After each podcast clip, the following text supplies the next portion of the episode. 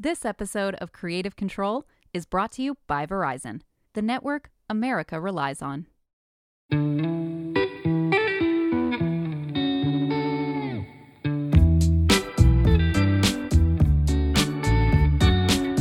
This particular episode feels inevitable and somewhat personal because I am burnt out.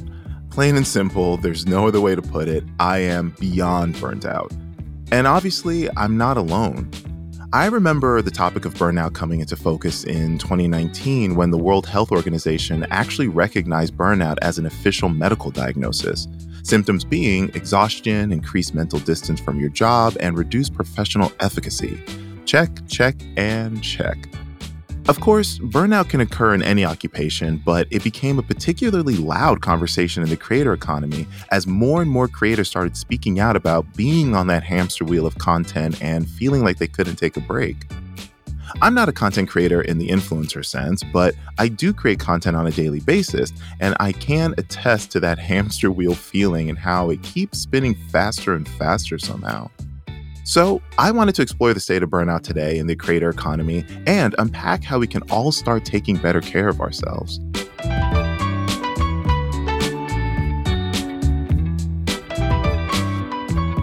This is Creative Control. I'm your host, Casey Finey. Each week, I'll be unpacking the driving forces and people shaping the creator economy and what it all means for its future. To help me get a better grasp on where we are now with burnout, I reached out to Katie Morton. She's a licensed therapist who's done quite a bit of work in this area. She actually made a series of videos for YouTube about burnout, so she seemed like the perfect person to call. Hi, Katie. Hi, Hi, Casey. How are you? oh, uh, funny you should ask. I'm burnt out.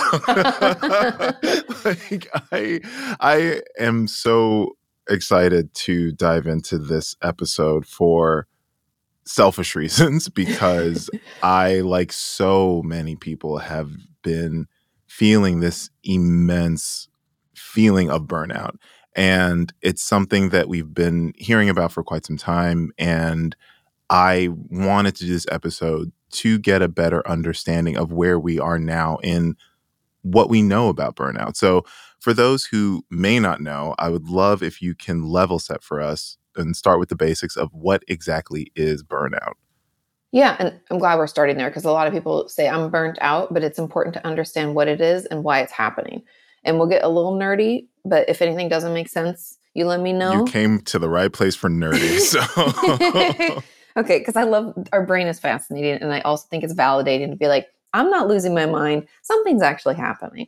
Right. So burnout from the like starting off happens when the reward for what we do, right? So that I know a lot of people when we say reward, they think, oh, financial. Like, oh, if you're making mm. like a shitload of money, you won't be burnt out. Uh-uh-uh. Reward can be a lot of different things. It can be a financial gain, it can be fulfillment, it can be connection, it can be a lot of things. So when the reward for what we do isn't at least commensurate, meaning equal with the effort we put in, boom, we can get burnt out, meaning we're putting in more effort than we're actually being rewarded for. And what happens in our brain when this goes on for a long time, I guess the best way to describe it is kind of like roads between our limbic system, which is our stress response. That means like fight, flight, freeze lives in there. Our amygdala, which is like our fire alarm. Like if I'm throwing a tantrum or a child is throwing a tantrum, that amygdala is firing and that um, pulls off parts of our brain like our prefrontal cortex that are responsible. I call it like the adult part of our brain. It's the one that's like maybe don't yell at them just or wait before you send that email. Think about it you know? It's gone. And that amygdala is like whoa whoa whoa whoa you know? And so when that's happening and we're in that stress response for a really long time those roads out of our amygdala and our limbic system don't get a chance to get cleaned up and repaved. Hmm.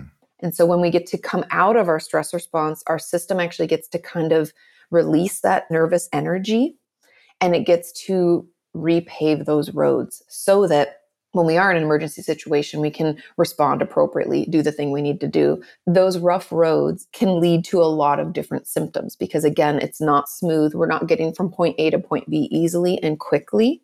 So it can lead to feeling easily fatigued. The number one earliest symptom we'll feel is uh, irritability. Hmm. And, you know, it can change our appetite and, and it can honestly mimic a lot of symptoms of anxiety and depression. And we can dig into that. But I just think it's kind of important to understand what parts of our brain are responsible for this and why why we feel terrible. Right. And that's what I was going to ask. Like, how do you know when it is burnout? Because the the feeling of exhaustion, of irritability, these can be symptomatic of many things. So when is it burnout? The best way to know if it's burnout or if it's depression or anxiety is like what are the triggers for your symptoms? Hmm. That's one that's key for me because if it's depression, let's say, I'm depressed all day most days, it doesn't really go away. It doesn't come and go with another request of my time from work or another thing that pops up. It, it's just there. Burnout kind of comes and goes with these peaks and wanes of, again, that effort. When people ask for more of that effort, that's where that irritability, like you can start to resent the work. Hmm. I want for anybody to know the work is not just career. The work could be being a mother or father. It could be being a caretaker, right? Of a, an older, you know, maybe of an aging parent. Work is work. And so just consider, you know, what you're putting your effort into. So that's the first thing that I always try to kind of notice myself. And then also paying attention to when it started. If it's been going on for a really long time, it gets a little muddier because even if it was burnout earlier on, because we just pushed through, now it could be depression or anxiety. Hmm. I came across a video where they were saying that the recovery time for burnout is like years. Like it's not something some quick fix of like, oh, go on a vacation and you'll be fine. No, it's this is something that can have lasting effects. And so, what is the recovery time for this?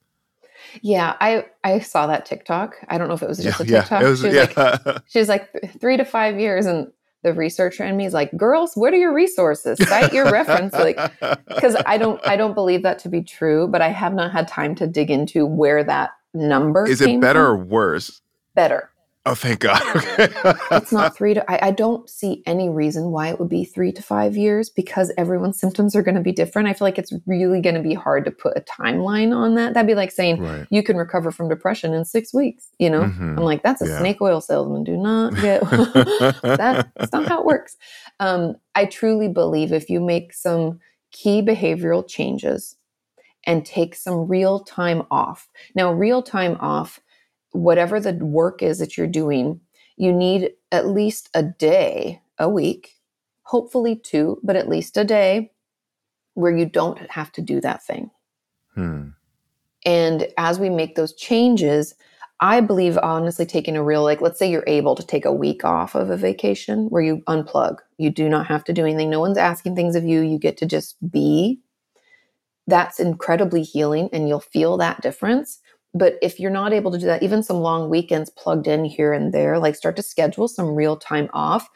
I mean, give it three to four months, six months. If you're really putting the effort in, depending on how, again, how severe it is, I don't think we're talking years. I think we're talking months. Hmm. It's interesting that you mentioned that because that's something that I've, me personally, I've been trying to do more of. Because typically, when I take time off, I usually wait for that one big vacation Mhm. in the year. But I've been trying to be better about doing like weekend trips, just, you know, even day trips, like really just getting out and breaking my routine a little bit. And it does help. But the work is always there waiting for me Yeah. when I come back. And so for me, I'm just always trying to think about when you say making those key behavioral changes, I'm always trying to think about how those changes can be lasting. Because taking a break, mm, day trip, vacation, that's great. But what are some other things that people can do to really have that lasting change and start recovering from burnout? Yeah, that's a great question. One of my favorite self care tips is to do things for future Katie. Mm, So that means that, like, you know, those days when you just feel extra productive, or maybe you just have time, you know, like an extra half hour. I'm like, oh, maybe I will do that load of laundry. I don't really Mhm. want to. right. Laundry sucks. But For future Katie, well, thank you. oh, she's going to be so excited. It's taken care of already. I've always been really frustrated with marketing companies for leading us to believe that self care costs a lot of time and money. Mm, And if there are ways that you can work smarter, not harder, or if there are things that you can delegate. One of my girlfriends does this. I think it's amazing. They make meals off and on with another family so Hmm. that they don't have to cook all the time. Never would have thought of that. That's a good idea. Yeah. And you have been studying burnout for quite some time. And so, is there anything new here that we should consider And like the 2022 of things? Is there anything new about burnout that we should be thinking about? I'll, I'll end with on a high note, but this is kind of a downer, so I'm sorry. Oh man, we're doing so well, Katie. We're doing so I well. always try to stay positive. You debunked the myth about the recovery time, and now we're just back in the. You know what? Just go ahead. Why not? Lay it on me. I'm already burnt out. So how how much worse can it get? it's more common now than ever, and I want everybody to hear this because we've been in a pandemic, and we've kind of just been white knuckling it Mhm. and just pushing through all that happened with whether you want to mention the George Floyd or I mean all of the things that happened that year was traumatizing to a lot of people. And then compound that with now there's a war going on. I mean it's just been one hit after another and because a lot of us are still working from home, they found that people working from home are actually working an estimated 8 to 10 hours more each week because there's no break. Like there's no I get in my car and I leave work, right? You walk from your home office, which could be at your your kitchen table, and you you know there's no there's no separation. And I think just accepting and acknowledging the fact that we've all been through multiple traumas in the past two years and it's been overwhelming. We're not getting that break out of our stress response. And a lot of times it doesn't have anything to do with our work right now. I was just going to ask about outside factors to burnout because you're right in terms of people can be burnt out from work, from relationships, whatever. But I was really wanting to dive into the outside factors of everything because for me personally, it just feels like I can't get my stable footing, both in anything. It's like there's just so much flux and so much change happening that you just, and so much uncertainty is like the huge thing. It's like every couple of months or some major news event where you just don't know the outcome. And so for me, I feel like I'm constantly holding my breath. I'm constantly like, I, even when it's something that it's like, okay, I'm trying to accept this. I'm trying to, you know, not even treat it as the new normal because nothing about any of what's happening Is normal. normal. And I keep trying to tell myself, and I, I'm trying to use like, you know, my higher thinking and my my higher brain space to say like, hey, you know, recognize this for what it is, but I still feel those effects of just being so burnt out by my workload at work and external factors. And it's just this feeling of like instability and uncertainty, and I don't know how to shake it. How do I shake it? it, it's funny you you asked how to shake it because um, neurologically, again, t- talking about that stress response, right? Our amygdala is firing, which is why it's hard for people right now to plan. I remember I said plan dinners and Mhm. try to. That part of our brain is like offline. Hmm. that adult part. So it's been extra difficult. But there's a little way we can kind of force the expression of that queued up energy because our stress response cues us up to take action, right? Can I run away? Can I fight this thing? I need to get moving to finish this project, right? It's motivating. But when we feel frozen, because I'm like you, like, I'm just waiting for the other shoe to drop. Like, what else is going to happen? It's been one thing after the other, and it's all devastating we can actually do full body shakes. And it sounds really crazy and it feels kind of silly, but imagine you're like a dog out of the bath and you're like shaking from nose to tail. Like you are just, Mhm. you shake it out. Just give it a try. Don't knock it till you try because I'll tell you when So physically shake. physically shake. Like when you say, How do I shake this? You actually shake this. Well, I'll be. you learn something new every day. Yeah, because it forces that release. It gives your body the outlet for what it's cueing you up to do. Does that make sense? It does, but I just never thought about it like Mhm. that. That is interesting. And it Huh. honestly is life changing. so, like, even just the other night, my husband hadn't come to bed yet, but I was laying in bed and I started to have the like, oh, tomorrow I got to do blah, blah, blah, blah, blah. Oh my God, I can't forget. And I'm taking notes on my phone. I'm like, don't forget, you also need to send that email. blah, blah, blah. Right. And I was like, this isn't good for me. And I'm starting to feel like I'm starting to sweat. I'm starting to feel a little overwhelmed. And I like flopped around in my bed like a fish. I'm not saying I'm proud of it because it doesn't look good. But when I tell you it shut my brain down and I was then able to finally like calm and then go into my sleep cycle and fall asleep, I was. But if I hadn't done that shake, I knew myself, I would have stressed myself out. I've been up for another hour, just going through what I shoulda, coulda, woulda, need to do, blah, blah, blah. I am jotting that tip down and also going to alert everyone in my life to just say, hey, by the way, I'm fine. I'm just trying to. Like... I just need to regulate my nervous system. Yeah. we're going to take a quick break. And when we're back, we tackle what platforms like YouTube should be doing to reduce burnout. This episode of Creative Control is brought to you by Verizon, the network you can rely on for your phone and for your home internet. Find the plan that's right for you at verizon.com.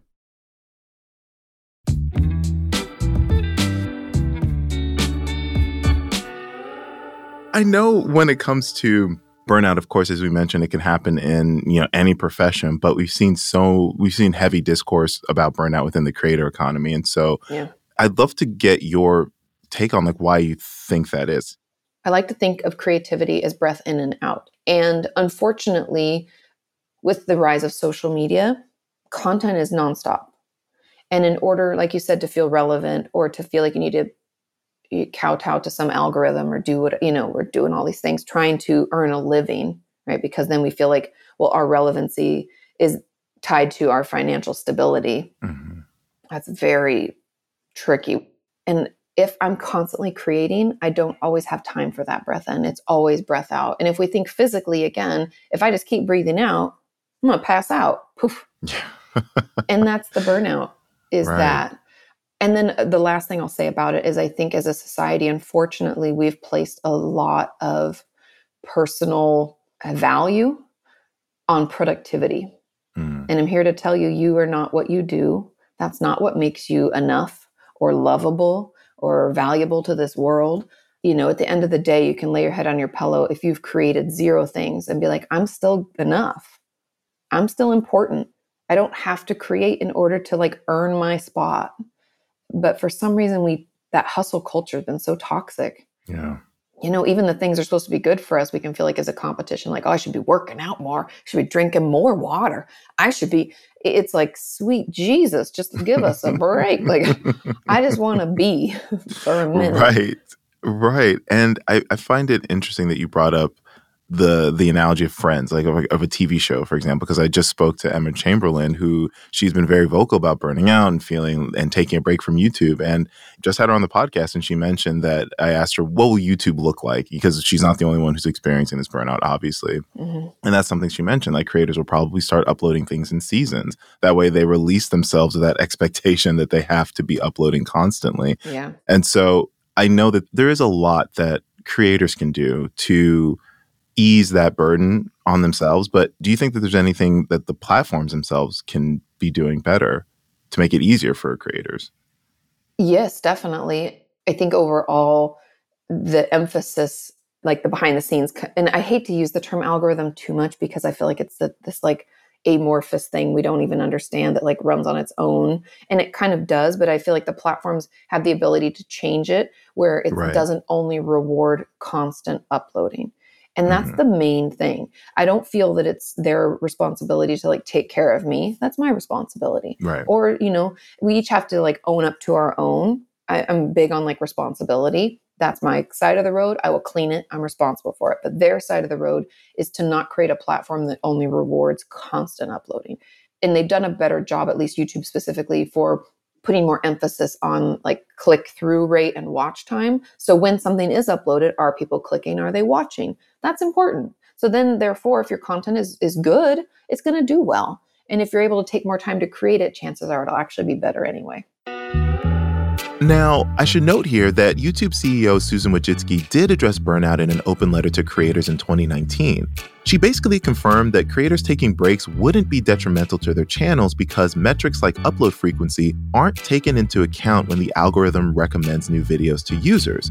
I reached out for an updated statement, and a spokesperson mentioned how YouTube has 10 different revenue streams to help ease the burden of relying solely on views. They also mentioned how YouTube can be a long term career. Quote, We want creators to produce content in ways that will allow them to be both successful and sustainable, and we're investing in the tools to help them do that.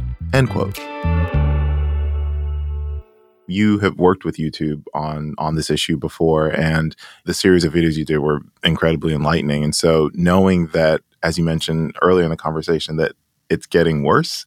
Um, what, if anything, can creators do to mitigate burnout, knowing that it is getting worse, knowing that even more people are entering into the creator economy? I mean, this is becoming a massive, massive industry. And so there's great reward in it, obviously, but then there's a complete other side that I'm glad more people are talking about. But what can and should creators do for burnout, knowing that this is becoming something so huge and it's getting worse? yeah, I know. I, I'm. I hate. I hate that that's the truth. But uh, not that this Fine. makes it any better. I wouldn't want you to lie to us. I prefer the truth, even though it hurts. I know. I know. What's What's the saying? Like, don't lie to me to make me feel better. I'd rather you hurt me with the truth. Yeah just slap me across. just get it over with, with right? Sometimes you're just like, just get it over with. Um, to be honest, the things that we can do are, and this is going to depend. I'm going to go through a bunch of different things because everybody I know is in different financial situations and different levels or stages in their creator career path. My number one tip is to delegate, hire people to help. Now, I know, again, like I said, financial situations, so there'll be more options, but hiring help is so important. I cannot tell you, even like my manager, for instance, she doesn't get paid unless a deal goes through and something happens, and then she gets paid. So there are a lot of people that don't get paid until you get paid, and those, you know, that's good help. Mm-hmm. You know, and having an assistant or someone to help with editing. Uh, again, considering your pain points, what's the thing that maxes you out the most? A lot of times it's the little things. One of my uh, friends, Patrick Starrr, told me his best move was hiring an assistant.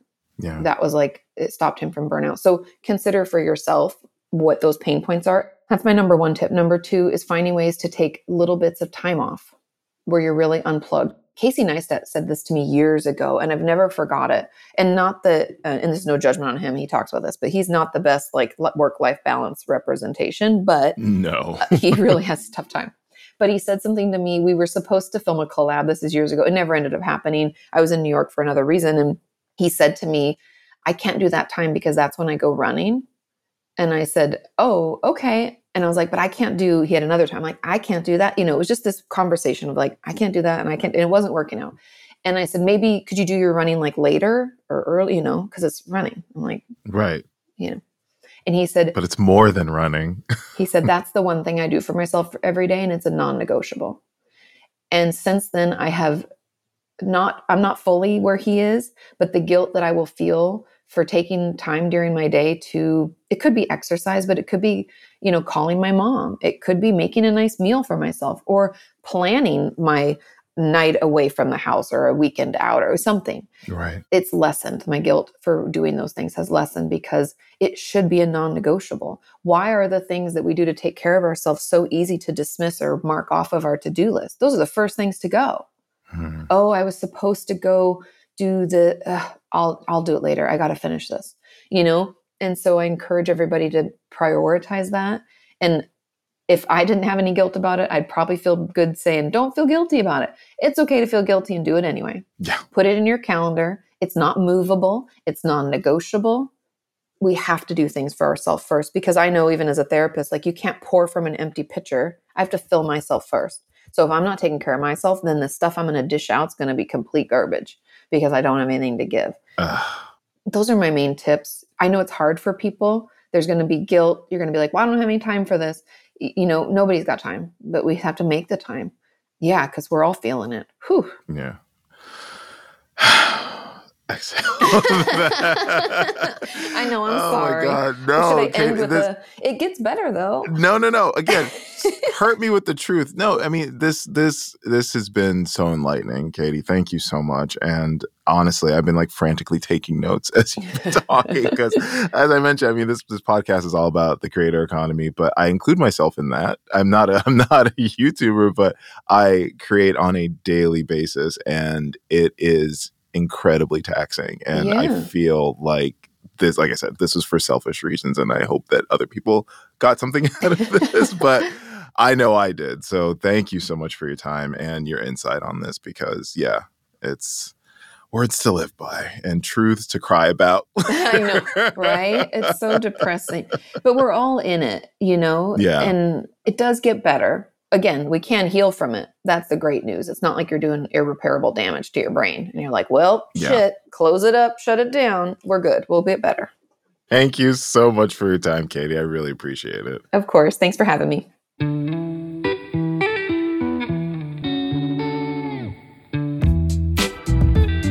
That's going to do it for this episode of Creative Control. As always, make sure you subscribe on Apple, Spotify, or wherever you listen to your podcasts. And make sure you rate and comment as well, because we'd love to hear from you. Fast Company podcasts are produced by Franz Bowen, Avery Miles, and Blake Odom. Editing and sound design is by Nicholas Torres. Our executive producer is Joshua Christensen. Deputy editor David Lidsky provided editorial oversight for this episode, as well as Senior VP of Entertainment Scott Meebus.